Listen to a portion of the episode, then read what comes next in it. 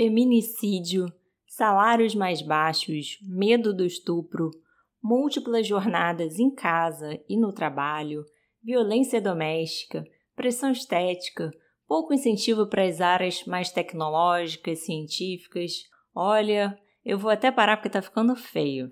Pois é, Martinha, e esses são apenas alguns dos desafios que nós mulheres enfrentamos no nosso dia a dia, né? Mas sabe o que é pior? É que tem gente que ainda quer dizer que as lutas feministas são uma besteira.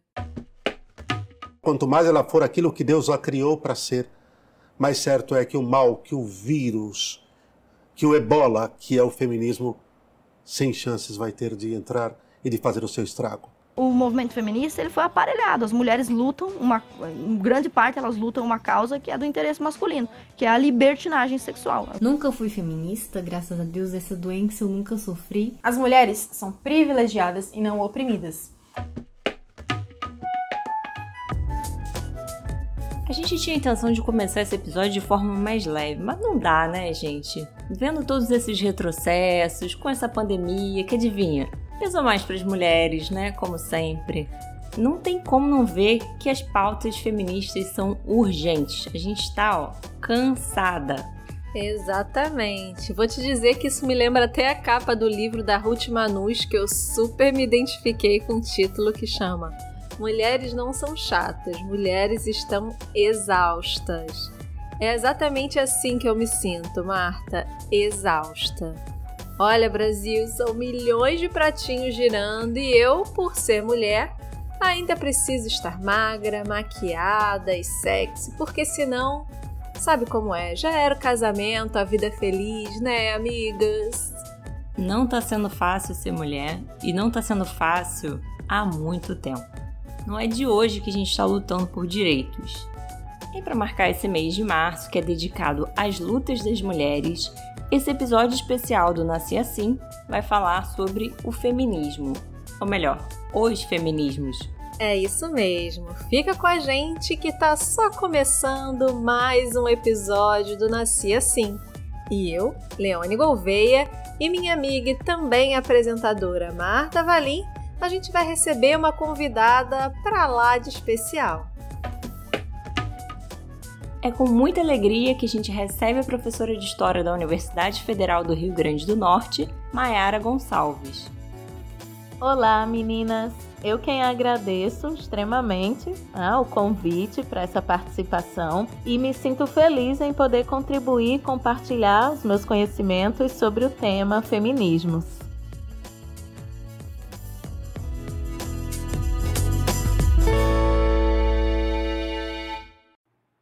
Além de professora de história, a Mayara está fazendo doutorado também na UFRN sobre os feminismos no início do século XX no Rio Grande do Norte, que é o estado onde ela mora. Então, vamos aproveitar um pouco dos conhecimentos dela para a gente conversar sobre a história dos feminismos. E para começar, Mayara, eu queria abrir o meu coração eu percebo que muitas mulheres que têm atitudes feministas ainda hoje rejeitam o título de feministas. Tipo, oi, eu, eu sou feminista. Outras preferem dizer que são femininas. Enfim. Tem também as pessoas que demonizam as feministas, usando até jargões comparando com períodos cruéis da nossa história, né? Chamando algumas mulheres, por exemplo, de feminazes, fazendo ali a ligação com o nazismo. Na sua opinião, ou melhor, com base na perspectiva histórica, por que, que muitas pessoas, incluindo mulheres, ainda têm essa grande resistência ao termo feminismo e a se dizer e se identificar como feminista? O feminismo, ou melhor, os feminismos, né, entendendo enquanto um movimento plural e bastante heterogêneo, é um grande movimento social que vem reivindicar a condição de igualdade entre os gêneros e reivindicar em uma sociedade que se estruturou desde muito tempo enquanto uma sociedade desigual, patriarcal, capitalista, racista, é ir contra a ordem das coisas. Então, os movimentos sociais eles buscam transformar a sociedade. Por isso que uma sociedade com traços conservadores, né, entendendo aqui o conservador como aquele que não quer transformar, mas sim manter, não aceita ou é muito difícil aceitar essas auto-organizações, principalmente quando vem de mulheres. Daí vem a depreciação ou o uso do termo pejorativo para se referir às feministas ou aos movimentos feministas como um todo. Só que isso não é de hoje. A historiadora Raquel Soiré, ela tem uma obra muito interessante chamada Feminismos e Antifeminismos, onde ela traça um enredo dos movimentos sociais pela igualdade, pela liberdade de mulheres no Brasil desde a época da campanha pelo sufrágio feminino, que é quando começam as primeiras manifestações feministas aqui no Brasil, até o movimento dos anos de 1970 e 1980. E aí nesse mesmo livro, a Soiré, ela analisa os antifeminismos, né, que são identificados como zombarias que eram dirigidas às mulheres sufragistas desde o começo do século XX e era principalmente veiculado na imprensa. Então, naquela época se falava que ah, as mulheres vão votar hoje e amanhã elas vão aparecer vestidas com calças, né, vestidas com roupas masculinas ou assumindo o papel dos homens dentro de casa. Então, hoje, mais de 100 anos depois, uma mulher, por mais que ela apresente alguns pensamentos progressistas, né, que são pensamentos transformadores da condição histórica e social dessa mulher, ela tem um certo receio em se rotular enquanto feminista, né? E aí ela diz que é feminina, porque por mais que ela defenda certas ideias, ela vai dizer que não é feminista porque ela se depila, porque ela não odeia homens, colocando como pejorativo e com entendimento muito superficial do que vem a ser né, a, a luta feminista. E a mesma coisa acontece, por exemplo, com a expressão feminazi, né, que foi um termo elaborado por um homem, né, um político dos Estados Unidos chamado Rush Limbaugh, e foi usado pejorativamente para descrever adeptas do movimento feministas que eram classificadas como radicais, como extremistas. Então faz um jogo de nazi, de nazismo, com feme de feminismo. É um termo que visa nada menos do que silenciar as reivindicações das mulheres. Nesse sentido, para além dos termos antifeministas e, e pejorativos, nós também temos os movimentos como o backlash, né? que é um termo usado para designar atitudes contra movimentos de justiça social, seja ele um movimento de gênero ou seja ele também um movimento de raça. E essas atitudes que escondem, e na verdade não escondem, um retrocesso. Né? Por exemplo, esse movimento do backlash, ele tende a culpabilizar a mulher por ela estar sobrecarregada com o trabalho porque se a mulher não tivesse reivindicado é, o direito de trabalhar fora de casa, ela não estaria sobrecarregada, né, com o trabalho externo e com o trabalho interno que é a casa e os filhos. É, em 1990, a jornalista Susan Falud ela publicou um livro sobre o, o backlash, o que mostra também que não é um movimento nada recente, né, um movimento já do, do final do século XX. E era interessante porque é, havia um discurso proferido de que as mulheres estadunidenses elas não estavam mais querendo casar, que era mais fácil uma mulher ser baleada por um terrorista do que casar, né? E aí a Susan Falud na obra ela desmascara essas pesquisas e a maquiagem desses dados que colocaram esses discursos na época. Então esse movimento ele é nada mais nada menos do que um movimento protagonizado por ondas conservadoras que se levantam contra as conquistas feministas é, ocorrida ali nos anos de 1960 e 1970. Mas nessa questão de não se rotular enquanto feminista, eu também quero chamar a atenção que esse não é um, uma prática de mulheres que veem o feminismo com é, sem um aprofundamento ou com um certo preconceito.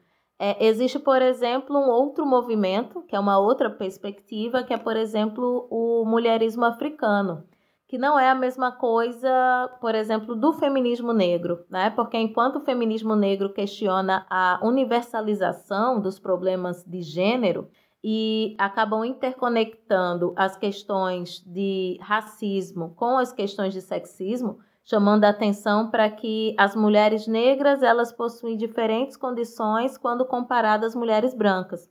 O mulherismo africano, que é um conceito desenvolvido por uma teórica que é a Cleonora Hudson Wems, professora da Universidade do Missouri, ele é um conceito cunhado na cultura matriarcal africana, onde os desejos, as necessidades, as lutas e as experiências acerca dos paradigmas socioculturais, políticos e raciais partem, sobretudo, né, de demandas de mulheres africanas e afrodescendentes. E esse é um movimento que também é composto por mulheres que estão igualmente ou auto-organizadas, mas que elas não se rotulam enquanto feministas porque elas leem o feminismo como eurocêntrico, como uma teoria ocidental, como algo feito por e para mulheres brancas, o que é de fato né, uma perspectiva legítima. Hum, entendi. Muito bacana essa perspectiva, Mayara. Então vamos lá. Explica pra gente o que são os feminismos e por que eles vêm em ondas. Os feminismos são movimentos de tomada de consciência das mulheres como um coletivo humano. E essa tomada de consciência, ela ocorre por um processo de reconhecimento de formas de opressão, de dominações, de explorações que atingem né, as mulheres historicamente. E é importante ressaltar que o feminismo é tanto uma teoria, ele é uma filosofia política, como ele também é um movimento social.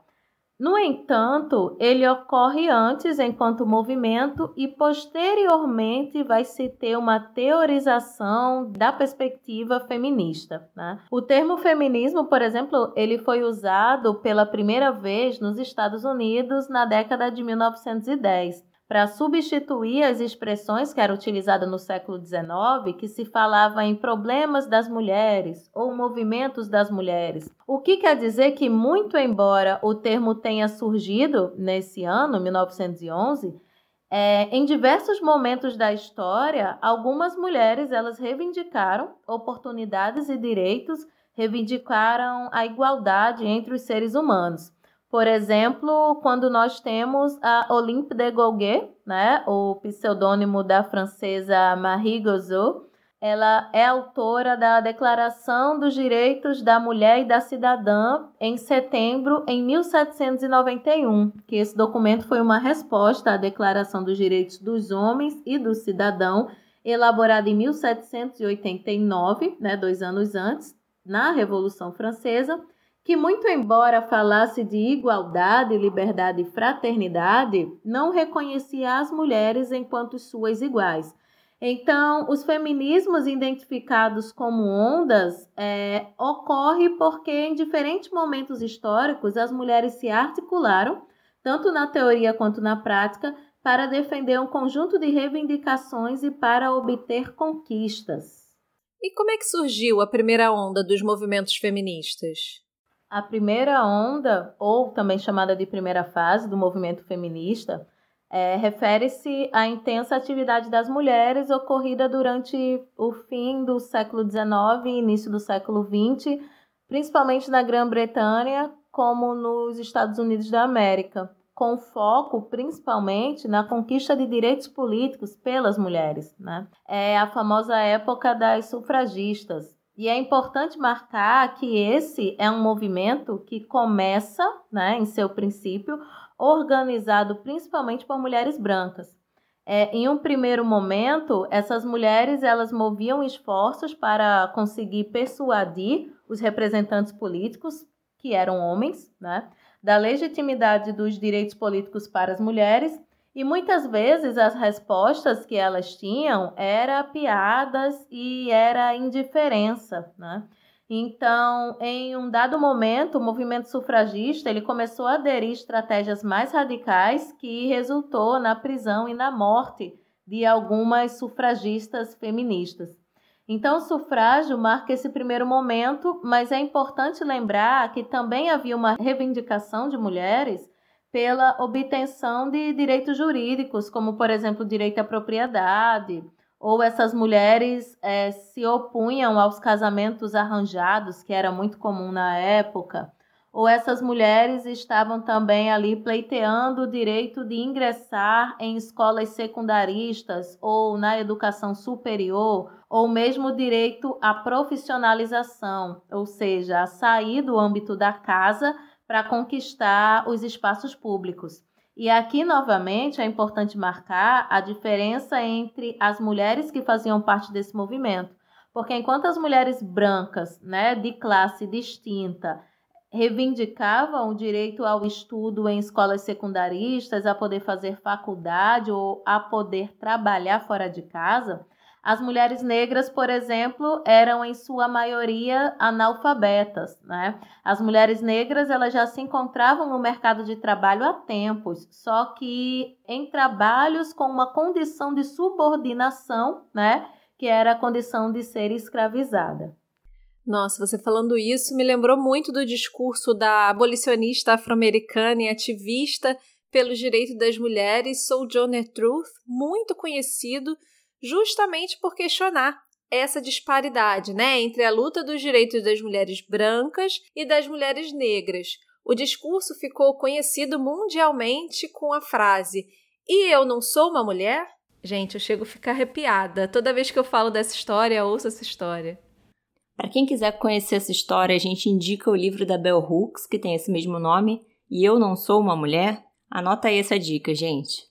Maera, o nosso podcast se chama Nascer Assim por vários motivos. O principal deles, como a gente sempre fala, é uma ironia, né? Porque ninguém nasceu assim, né? Todas as mulheres que a gente recebe aqui, que a gente entrevista, a gente sabe que teve um longo caminho de lutas, de muito esforço, muito trabalho, muita dedicação para chegar onde elas chegaram, né? Mas também a gente não pode ignorar a referência clássica à frase da Simone de Beauvoir: ninguém nasce mulher, torna-se. Você pode explicar para a gente o que, que essa frase significa? E ainda nesse contexto, o que, que Simone de Beauvoir escreveu lá atrás que ainda permanece até hoje?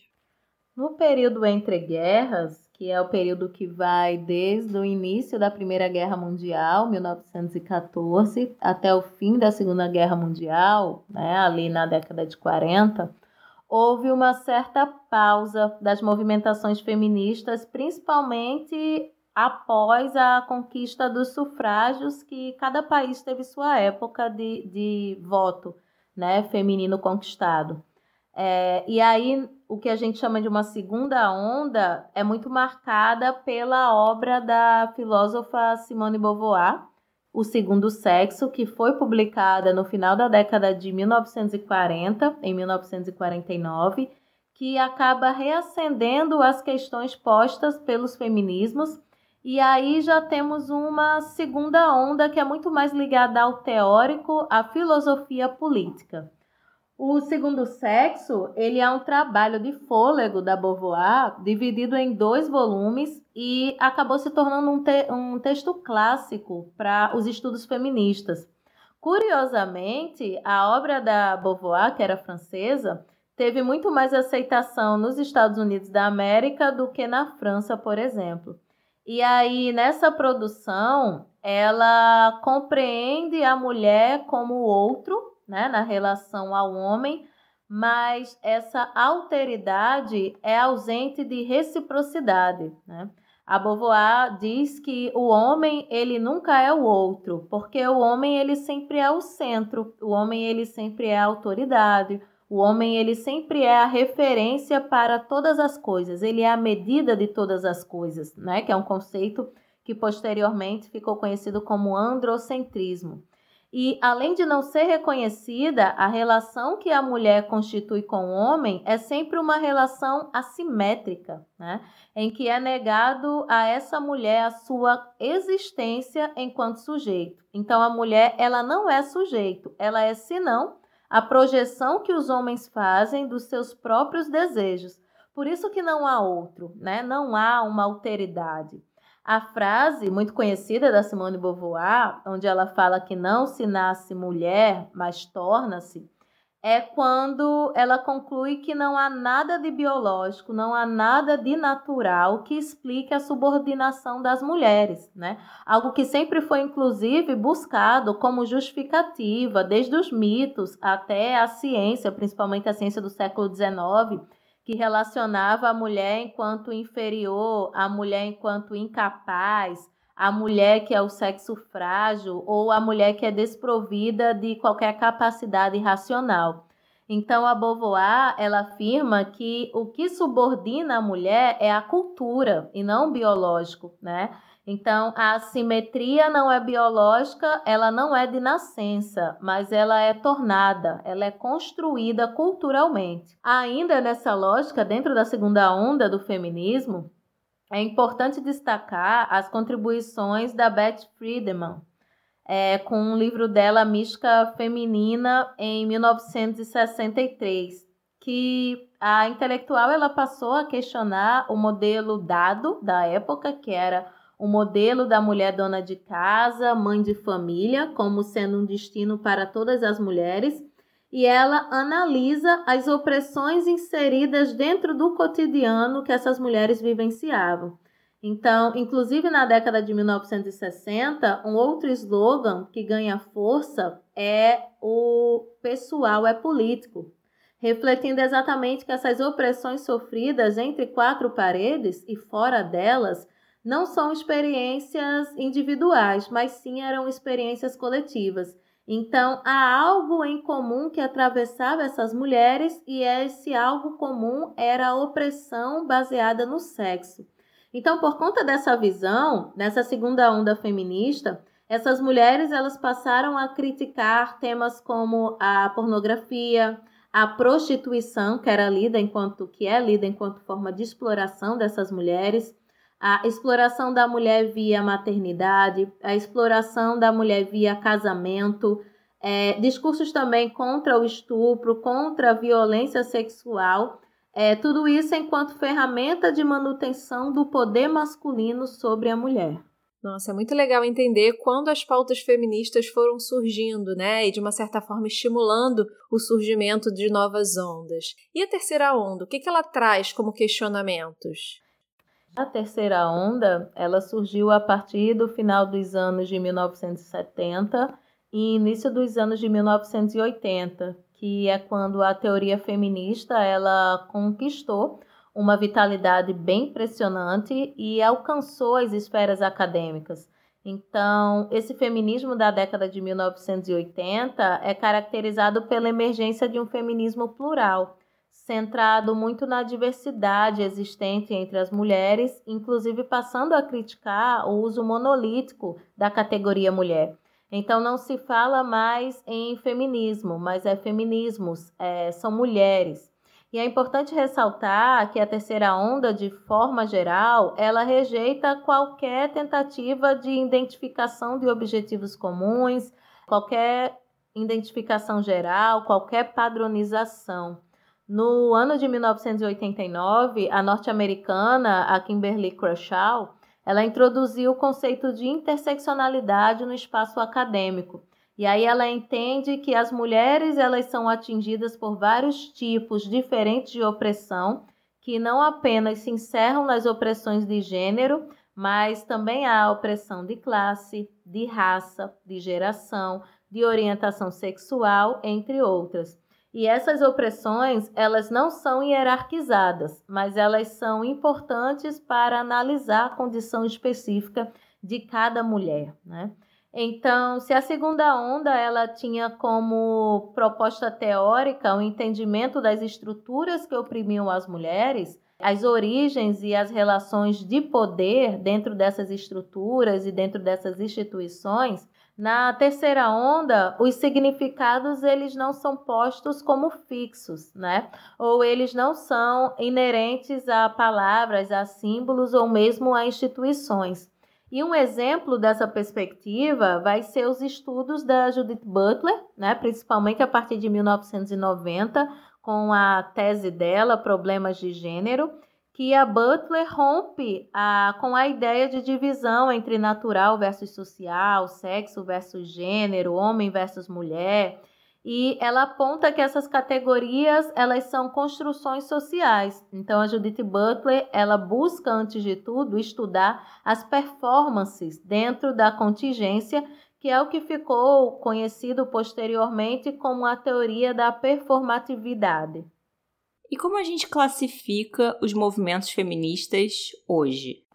Atualmente já se fala em uma nova onda do feminismo, que seria uma quarta onda ou quarta fase, e que é uma onda muito marcante pelo forte uso das redes sociais, de um engajamento de mulheres nas redes. E nós assistimos uma proliferação de páginas em mídias sociais dedicadas ao feminismo, de coletivos organizados virtualmente e da propagação das ideias feministas nas redes. Inclusive, é, já se usa o conceito de cyberfeminismos, para se referir a esse fenômeno que é recente. A pluralidade ela permanece, né, dentro dessa quarta onda. Não há uma padronização, né, mas novamente se sobressai as especificidades e não há também uma coesão teórica. Então a gente vai ter uma série de teorias feministas, como também de movimentos, né, entendido como movimentos sociais feministas presentes na sociedade de hoje.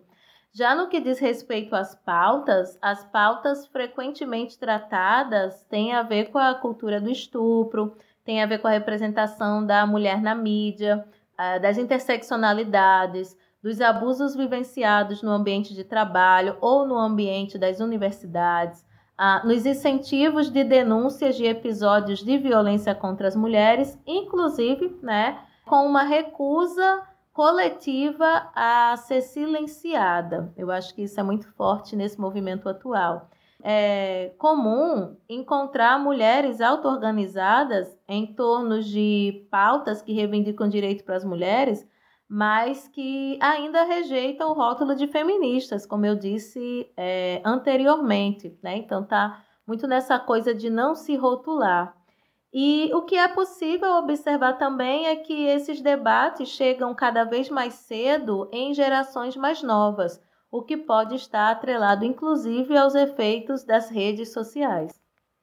Realmente as redes sociais têm esse potencial, né, de disseminar informação e tem se mostrado realmente uma ferramenta capaz de unir pessoas e pautas em comum de diferentes lugares e países do mundo. Ah, tudo bem, tem fake news? Tem, mas também tem esse potencial de questionar ao que nos é dado, o que né, sempre foi assim. Não, mas será que precisa ser assim? Trazendo agora, Maiara, um pouco do assunto mais para o recorte brasileiro. Como é que foram esses movimentos feministas aqui no nosso país? A ocorrência dessas ondas, elas não são universais para todo mundo, para todos os países o que significa dizer que os feminismos eles são experiências diferentes a depender do país, a depender da região, a depender de cada contexto. O Brasil vivenciou a primeira onda, que está ligada às sufragistas, mas veja bem, enquanto a Grã-Bretanha e os Estados Unidos vivenciaram essa fase no final do século XIX, no Brasil, o movimento das feministas sufragistas ocorreu um pouco mais tarde, na década de 1920, a 1930, 1932, 34 e foi protagonizada inclusive pela Federação Brasileira pelo Progresso Feminino, que era uma instituição formada por mulheres e uma das líderes era a Berta Lutz.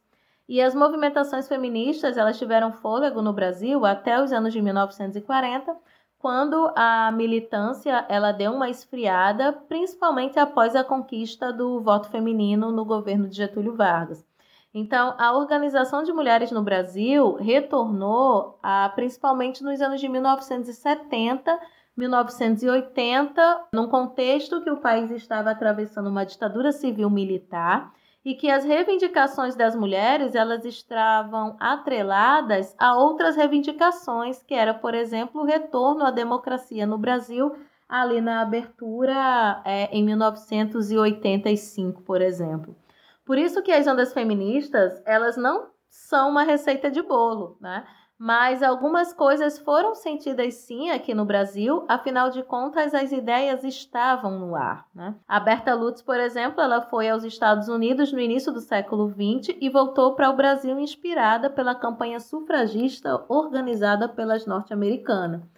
Outro exemplo é como intelectuais negras na academia, como a historiadora Beatriz Nascimento, como a antropóloga e filósofa Lélia Gonzalez, já na década de 1970 e 1980, elas estavam discutindo também interseccionalidade, né? E pensando na condição das mulheres negras no Brasil, construindo uma linha de pensamento feminista negro brasileiro, características é, identificadas, por exemplo, na terceira fase, na terceira onda do movimento feminista. No entanto, as ideias dos feminismos, muito embora já tenha aí uma longa trajetória de pelo menos um século aqui no Brasil, ela ainda se faz fortemente presente e tem é, obtido transformações na sociedade.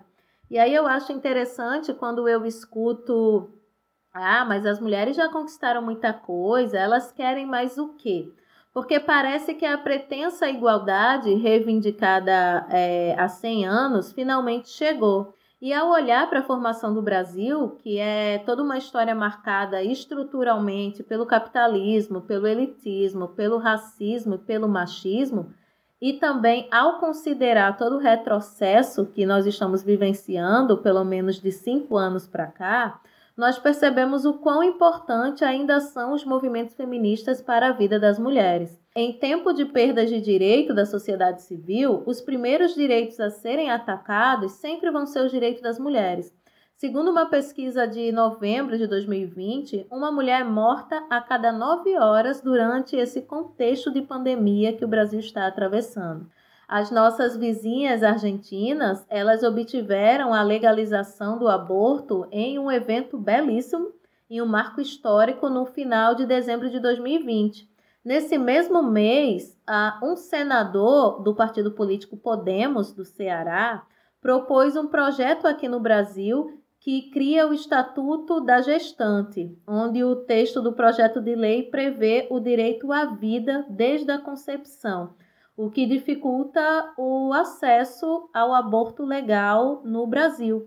E além disso, esse projeto ele propõe um auxílio para a mulher cuja gravidez foi resultado de uma violência sexual. Também no ano passado, em 2020, um grupo se mobilizou para ir à porta de um hospital lançar ofensas gratuitas contra um médico que realizou o procedimento de aborto né, em uma criança de 10 anos que engravidou após um estupro. Portanto, observar né, a, a nossa condição atual no país, nós ainda estamos muito longe de chegar a uma sociedade igualitária, uma sociedade mais justa, uma sociedade mais plural. E, ao meu ver, os feminismos são um caminho para a gente enfrentar essa longa trajetória. Gente, posso falar uma coisa para vocês? Muito bom entrevistar professoras, né? Elas realmente dão uma aula aqui nesse podcast. O que, que seria desse episódio sem a Mayara, gente? Nada, maravilhosa. Mayara, muito obrigada. E você? Você que está ouvindo a gente, você curtiu esse episódio? Então compartilha, gente, compartilha com as amigas, bota na rede social, sabe? Manda pelo WhatsApp. Cara, a gente precisa fazer com que mais mulheres e mais amigos conheçam o poder e a importância dos movimentos feministas. E olha, a gente está em momento de intervalo entre temporadas, mas eu vou já adiantar para você que a gente está preparando muita coisa boa. Então, fica de olho no nosso Instagram, arroba Assim, para não perder nadinha. Beijo grande e até o próximo episódio!